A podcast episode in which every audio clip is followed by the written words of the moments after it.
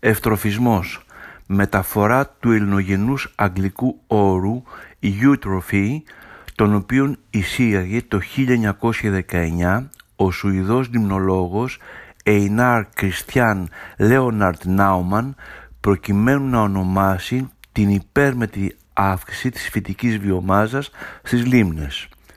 Ο όρος πλάστηκε από το επίρρημα της αρχαίας ελληνικής «εφ», το ουσιαστικό «τροφή» και το παραγωγικό τέρμα «ισμός».